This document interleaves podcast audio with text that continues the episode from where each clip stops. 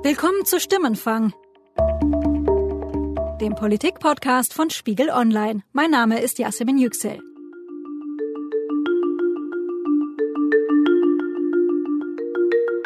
Als die FDP am 22. September 2013 zum ersten Mal in ihrer Geschichte aus dem Bundestag geflogen ist, hörte sich das in den Worten des damaligen Spitzenkandidaten Rainer Brüderle so an. Heute ist ein schwieriger Abend. Das ist das äh, schlechteste Ergebnis, das wir bisher als FDP erreicht haben. Das ist eine schwere Stunde für die FDP. Als Spitzenkandidat übernehme ich dafür Verantwortung. Knapp vier Jahre später ist Christian Lindner der neue Spitzenkandidat der FDP. Und vor kurzem hat er vorgestellt, mit welchem Ansatz und welcher Kampagne die FDP in diesen Bundestagswahlkampf starten will.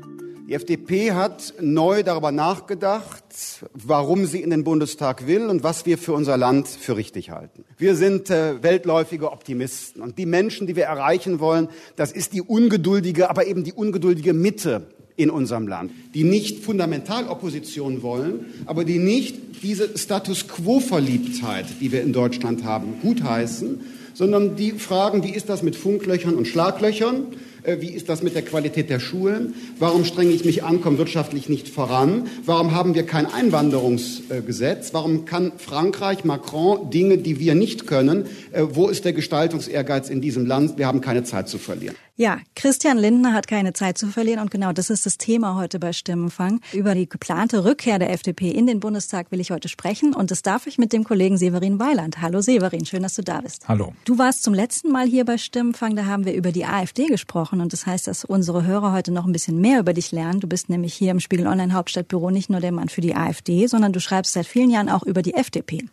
Und du hast mir neulich gesagt, du warst seit 2003 auf jedem Bundesparteitag der FDP. Stimmt das? Habe ich mir das richtig gemerkt? Nicht ganz. Äh, das fing an 2008. 2008, aber auch immerhin eine ganze Weile her. Das heißt, du weißt Bescheid.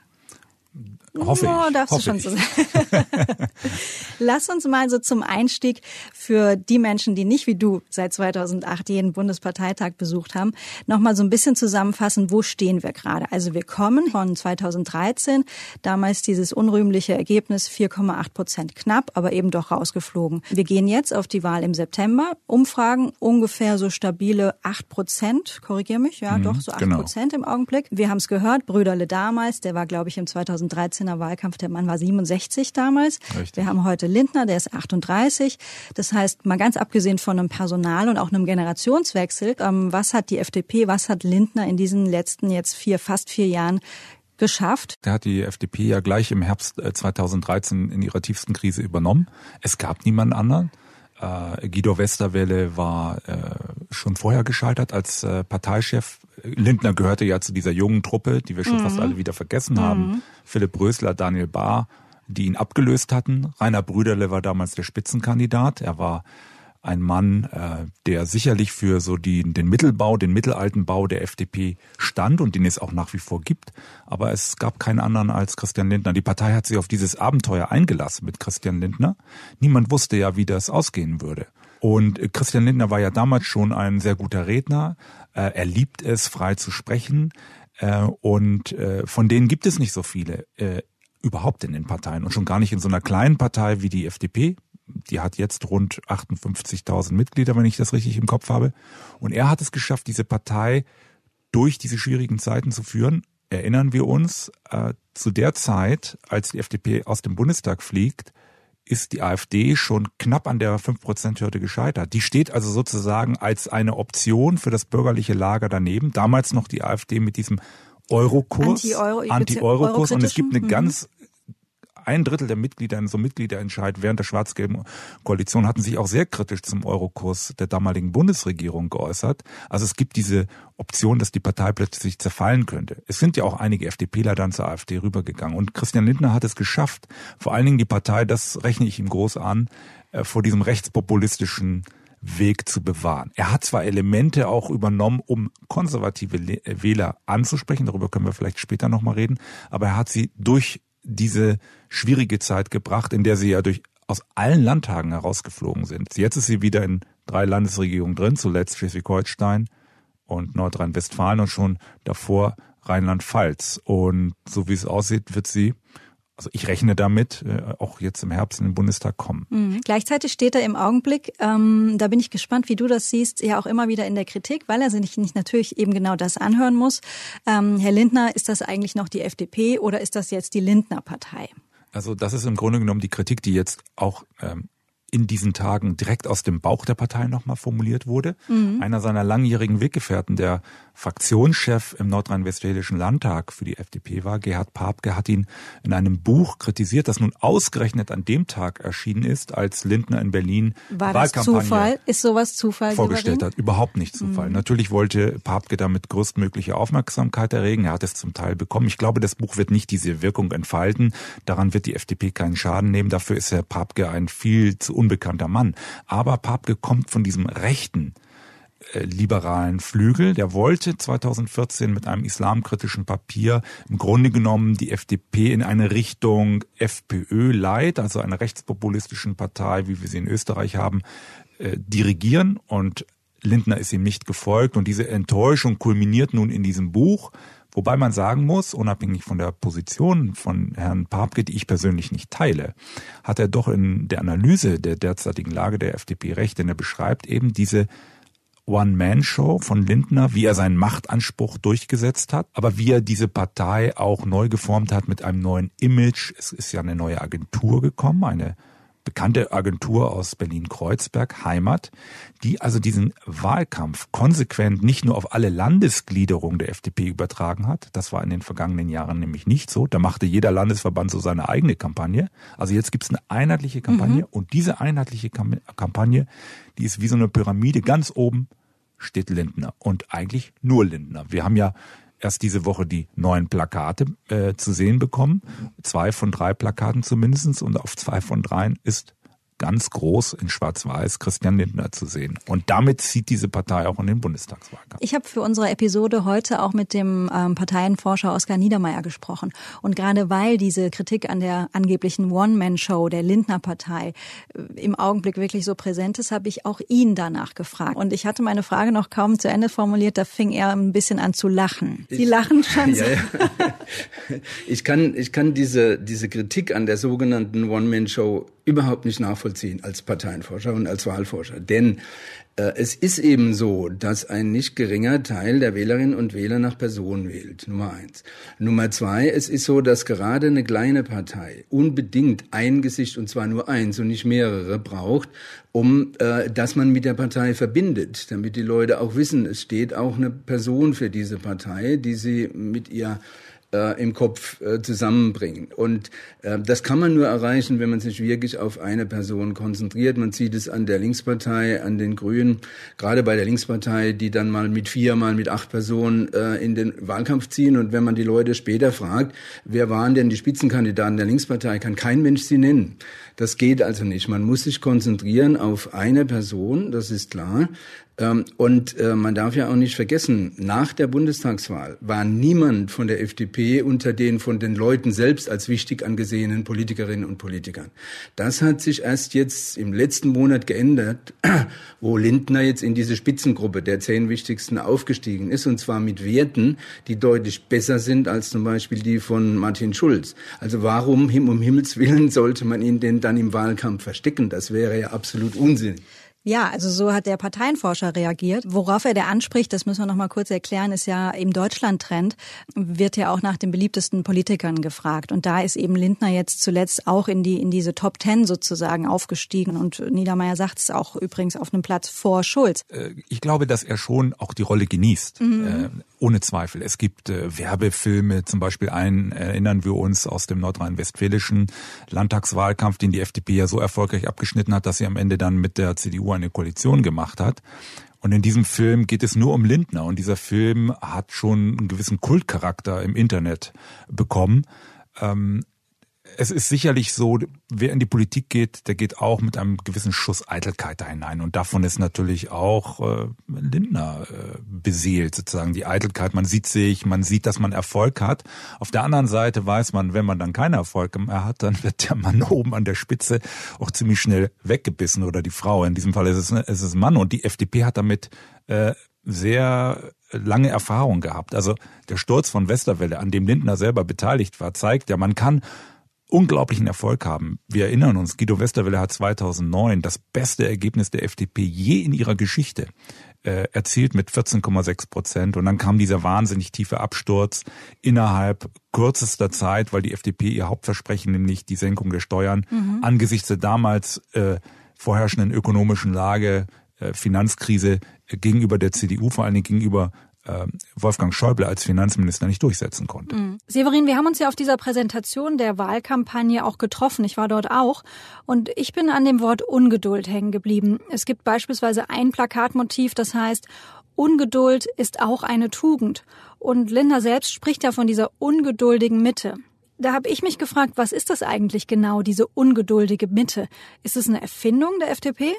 Äh, es ist sicherlich eine Erfindung. Es ist so, dass äh, Lindner mit seinen äh, sehr jungen Getreuen, die er hat, Johannes Vogel, ähm, äh, andere, die an, an seiner Seite sind. Das ist eine Truppe, die sehr ähm, internetaffin ist und die sehr stark auch auf Marketingaspekte setzt. Und natürlich sind das so Schlagworte, die werden uns jetzt bis zum Ende immer wieder begleiten, bis wir alle gelernt haben, dass die ungeduldige Mitte nun Herr Lindner ist. Was er noch macht, und das ist natürlich etwas, was ein bisschen äh, subtil mitschwingt, er stellt sich als der 38-Jährige gegen die vermeintlich Alten, nämlich Angela Merkel und Martin Schulz. Und wir wissen ja alle, wer älter ist. Ich bin es auch. Also ich bin 53, äh, ich bin deutlich älter als Lindner. Der lässt es vielleicht etwas ruhiger angehen als die ungeduldigen jungen Kräfte. Und dieses Bild zeichnet natürlich Lindner von der Truppe, die ihn da umgibt. Aber man muss sagen, dass natürlich auch innerhalb der FDP viele Menschen sind, die zwischen 40 und 60 sind und da gibt es den Unternehmer, äh, den Mittelständler, der sich vielleicht gar nicht so sehr von Christian Lindner angesprochen fühlt, sondern von einem Rainer Brüderle. Nur, die FDP hat heute keinen anderen und der Erfolg gibt ihm recht und deswegen wird sich diese Partei, wenn sie klug ist, hinter ihm stellen und ihn und die gesamte FDP wieder in den Bundestag bringen jetzt im September. Das ist sehr spannend, was du da ansprichst, denn da drin steckt so die alte FDP, die neue FDP und auch natürlich so dieser neue oder andere Politikertypus, den Lindner in Macron zum Beispiel sieht. Wenn ich ein kleines Na klar, Detail erzählen darf. Bitte. Wir hatten diese Woche, Anfang dieser Woche, diese Pressekonferenz am Brandenburger Tor äh, wo er uns die Wahlkampagne vorgestellt hat. Nicht er allein, da war auch seine Generalsekretärin dabei und andere. Ich fuhr mit dem Fahrrad durchs Brandenburger Tor und wen treffe ich dort? Zufällig, nicht nur zufällig, Christian Lindner.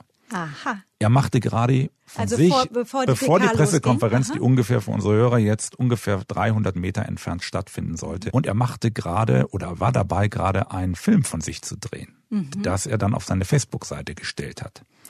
Und wir sind dann kurz ins Gespräch gekommen. Und das zeigt, dass er eben doch ein Politiker ist einer ganz anderen Generation. Ich kann mir nicht vorstellen, dass ich Angela Merkel oder Martin Schulz oder wen auch immer da getroffen hätte, der nun diese kurze Zeit, das war wirklich fünf Minuten vor Beginn der Pressekonferenz, dafür nutzt, um nochmal in einem Seinen relativ Social Media Kanal oder in dem Fall Facebook richtig, um das den zu bedienen. nochmal sozusagen zu bedienen mhm. und zu mhm. füttern. Ja, das ist sehr interessant. Er ist, glaube ich, auch einer der auf Social Media insgesamt aktivsten Politiker Deutschlands. Und das ist auch klug, weil mhm. äh, die FDP beschwert sich und das zum Teil zu Recht, dass sie natürlich in den überregionalen großen Medien kaum noch vorgekommen ist. Das heißt, sie mussten auch ihre Strategie ändern. Sie sind sehr viel in die Fläche gegangen, in die Regionalzeitung. Wir, Spiegel Online und andere große Medien, wir denken oft nicht an diese kleinen Medien, die aber eine immer noch große Wirkung in äh, äh, in ländlichen Raum haben, in kleineren, mittleren Städten in Deutschland. Da hat er sehr viele Interviews gegeben und er hat das für eine Partei relativ kostengünstige soziale Netz genutzt. Und das haben sie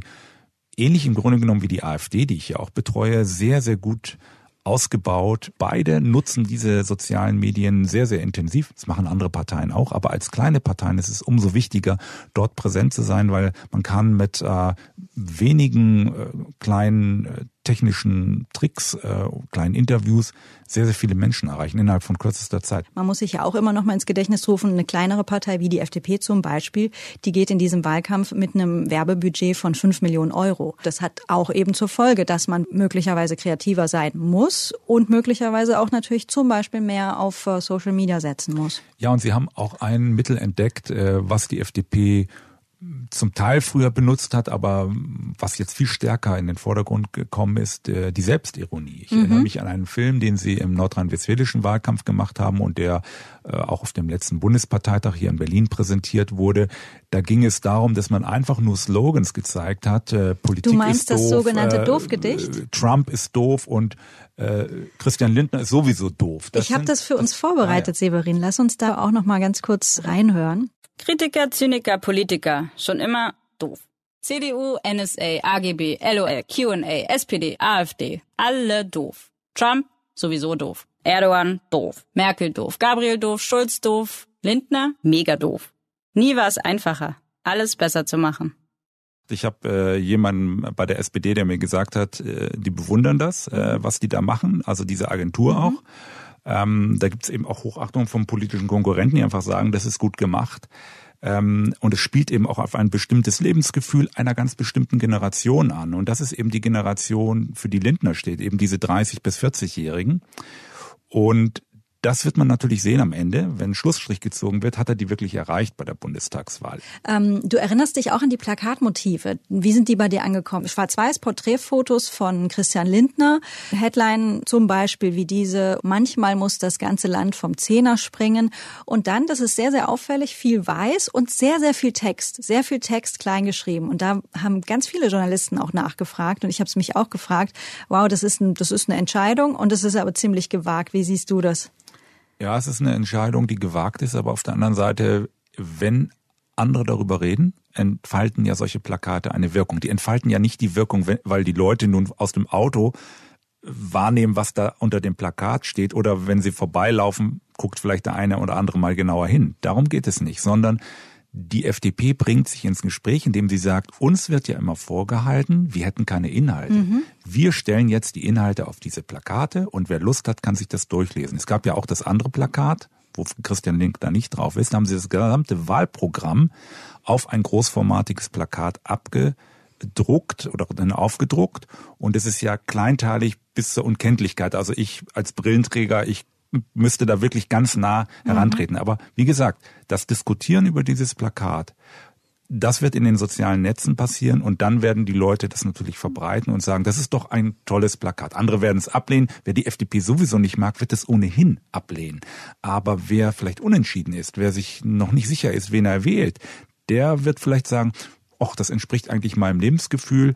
Äh, und darum geht es ja oft auch bei diesen Wahlen. Es ist ja oft so nicht so, dass die Leute jetzt ins Partei- oder Wahlprogramm hineingucken, sondern sie wollen das Gefühl haben, das ist eine Partei, die passt zu mir und den kann ich eventuell sogar meine Stimme geben. Sie bieten unter anderem in Ihrer ganzen Palette von Maßnahmen, Plakate, Spots etc. auch einen Podcast an. Ich habe mit Christian Lindner darüber auch im Anschluss an die Veranstaltung kurz gesprochen. Mit einer Sache haben Sie mich neugierig gemacht, Podcast. Sie sprechen jetzt mit der Spiegel Online Podcast Redaktion. Was hat die FDP dazu bewogen zu sagen, wir setzen auch auf dieses Format?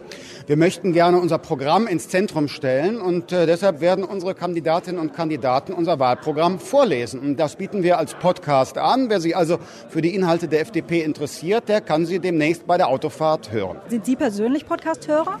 Ja, ich bin Podcast-Hörer. Ähm, mein täglicher Podcast ist das WDR Zeitzeichen. Was überzeugt Sie am Format? Man kann es gut zwischendurch hören. Äh, für mich ist das eine Form von Ritual, so ein, ein kleiner spezieller Infohappen, der über das hinausreicht, was äh, so an Tagesgeschäft, an Nachrichten angespült wird. Mir kommt vor, egal ob es jetzt um Podcast als Wahlkampfinstrument oder um Plakatmotive geht, Lindner ist dieses Neudenken schon sehr, sehr wichtig. Das stellt er in den Vordergrund. Und man fragt sich schon, ob da eigentlich FDP-Stammwähler auch noch mitgehen können oder wollen. Auch darüber habe ich mit Professor Niedermeyer, dem Parteienforscher, gesprochen. Ich kann mir nicht so richtig vorstellen, was eigentlich so die ungeduldige Mitte ist. Was ich mir vorstellen kann, ist, dass die FDP sehr darauf achten muss, äh, dass sie nicht rückwärtsgewandt wirkt, dass sie also nicht äh, äh, in eins gesetzt wird mit der früheren Partei. Und deswegen muss sie im Wahlkampf zukunftsgewandt erscheinen, muss also deutlich machen, es äh, ist vieles in Deutschland veränderbar und man sollte es auch verändern. Man sollte sich also nicht einfach zurücklehnen und mit dem Status quo zufrieden geben, sondern sollte in dem Sinn ungeduldig sein sein, dass man auch Veränderungen anfordert oder einfordert. Zum Beispiel eben in der Einwanderungsfrage, wo sich die Union ja immer noch einem Gesetz sperrt äh, und in vielen anderen Dingen, gerade auch in Bezug auf das, was ja eines der großen Themen ist, die, die Digitalisierung der äh, Gesellschaft und der Arbeitswelt. Ähm, die FDP versucht ja sozusagen Digitalisierung positiv und zukunftsgewandt zu besetzen. Das muss sie alles machen, damit sie als Partei erscheint, die mit der alten äh, eben nichts mehr zu tun hat, sondern die nach vorne blickt. Aber ist das eigentlich klug? Weil ich mich natürlich frage, die Kernwähler, die 2013 in geringer Zahl, denn das Ergebnis waren ja nur 4,8 Prozent, aber dennoch, diese Kernwähler von damals, die sehen ja heute möglicherweise gar nicht mehr die FDP, die sie kennen und die sie mochten und bei der sie ihr Kreuz gemacht haben. Will sagen, macht der Wähler so viel Veränderung mit? Ja, da muss man schon ein bisschen unterscheiden zwischen der, der traditionellen Stammwählerschaft und dem, äh, was man hinzugewinnen muss, um äh, problemlos Richtung Zweistelligkeit zu marschieren. Das ist ganz klar.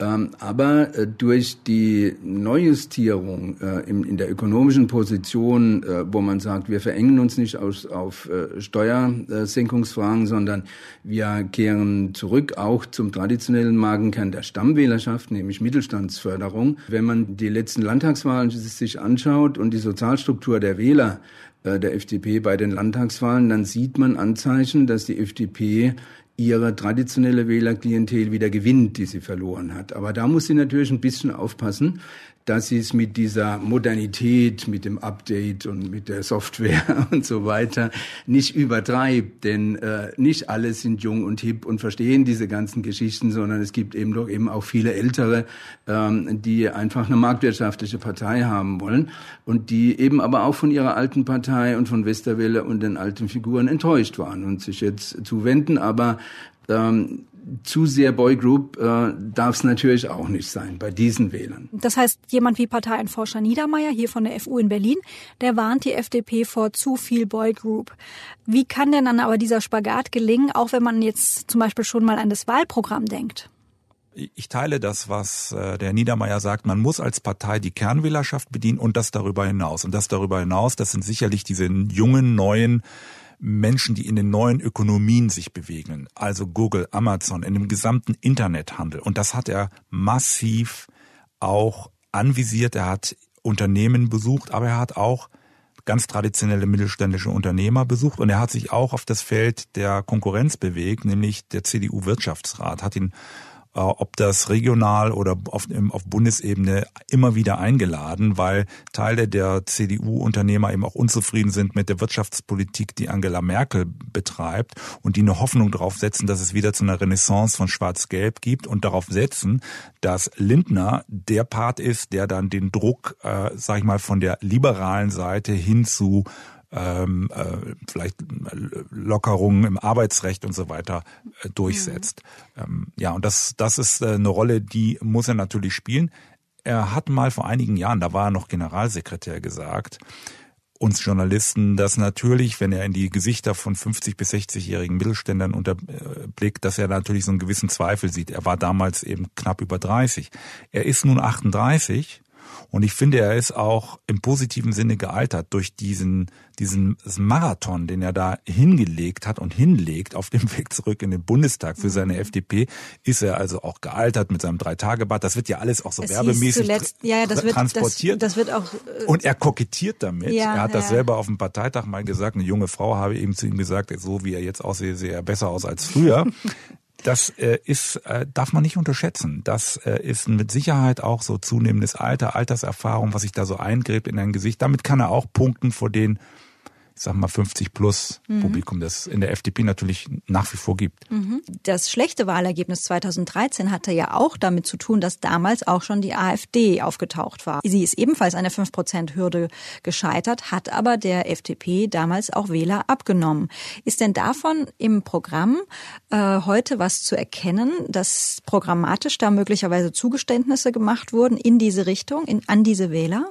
Ja, Linden hat das relativ geschickt gemacht, nämlich relativ äh, sozusagen unter dem Radar der Medien hat er an zwei, drei Punkten einige ähm, Weichenstellungen mhm. gestellt. Das eine betrifft den geordneten äh, äh, Austritt eines äh, Euro-Mitgliedslands aus der Eurozone. Mhm. Ja. Und das zweite ist ein Insolvenzrecht für Staaten einzuführen. Zwei Punkte, die sich ähnlich in der Frühphase der AfD auch wiederfanden. Und das Dritte, das ist zuletzt, allerdings muss man sagen, nach sehr heftiger Debatte dann auf dem Parteitag in Berlin verabschiedet worden, das ist das Staatsangehörigkeitsrecht zu reformieren.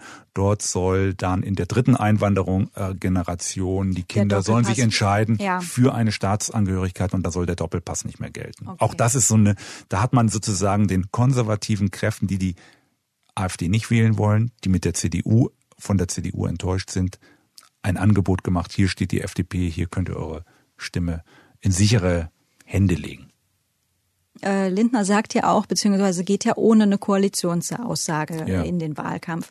Und gleichzeitig ähm, hat er aber auch den Satz mehrfach gesagt, ähm, die FDP müsse nicht um jeden Preis regieren.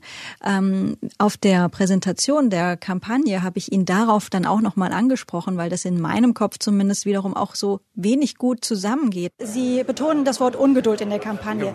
Ich habe mich gefragt, wie gut passt das zusammen mit dem Satz, den Sie auch genannt haben, äh, wir müssen nicht um jeden Preis regieren. Wir sind ungeduldig, weil wir wollen, dass äh, in Deutschland äh, Chancen genutzt werden. Also wir wollen nicht länger auf ein Einwanderungsgesetz warten. Wir wollen nicht äh, noch in den 20er Jahren den Soli zahlen, der eigentlich 2019 auslaufen sollte und so weiter und so weiter.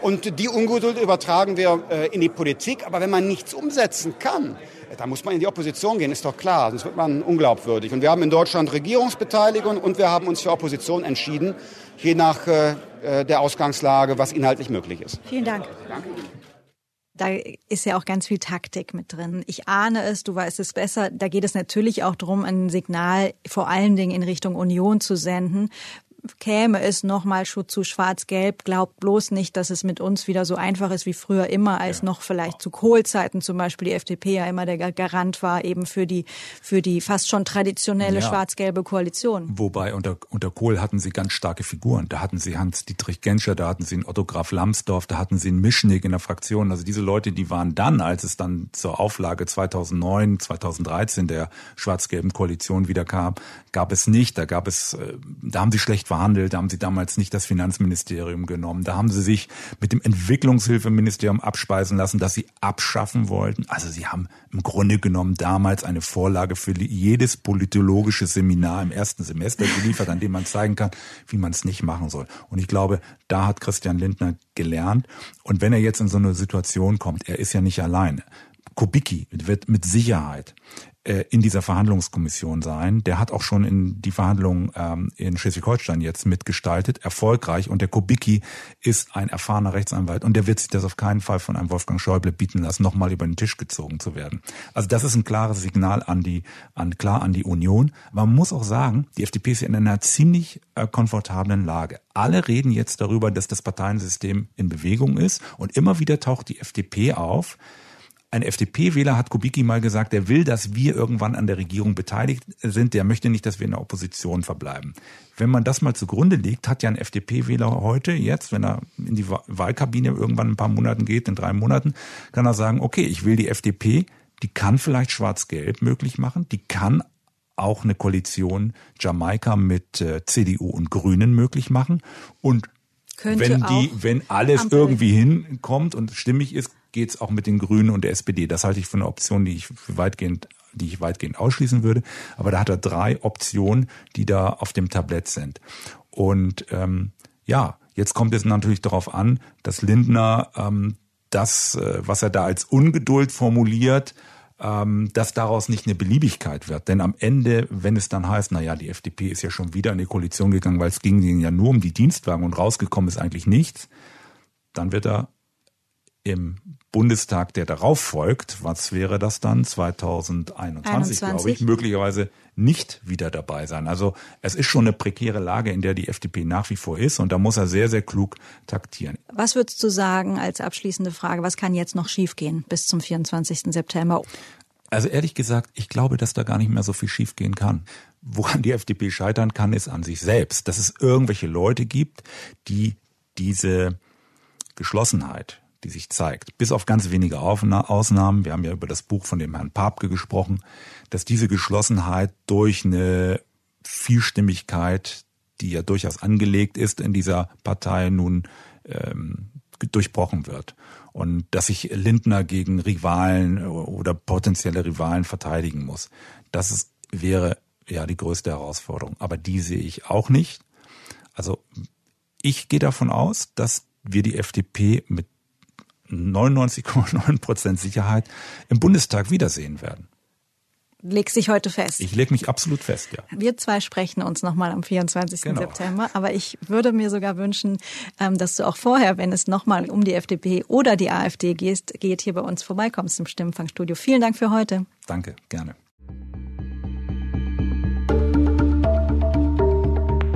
Das war Stimmenfang. Unser Politik-Podcast macht jetzt eine kurze Sommerpause. Die nächste Episode von Stimmenfang hören Sie am 10. August. Wie jede Woche freuen wir uns auf Ihr Feedback. Hinterlassen Sie gerne eine Bewertung auf iTunes oder schicken Sie uns eine Mail an stimmenfang.spiegel.de. Ich wurde bei der Produktion unterstützt von Charlotte Meyer-Hamme, Ruth Lampen und Matthias Streitz. Die Musik für unseren Podcast kommt von Davide Russo.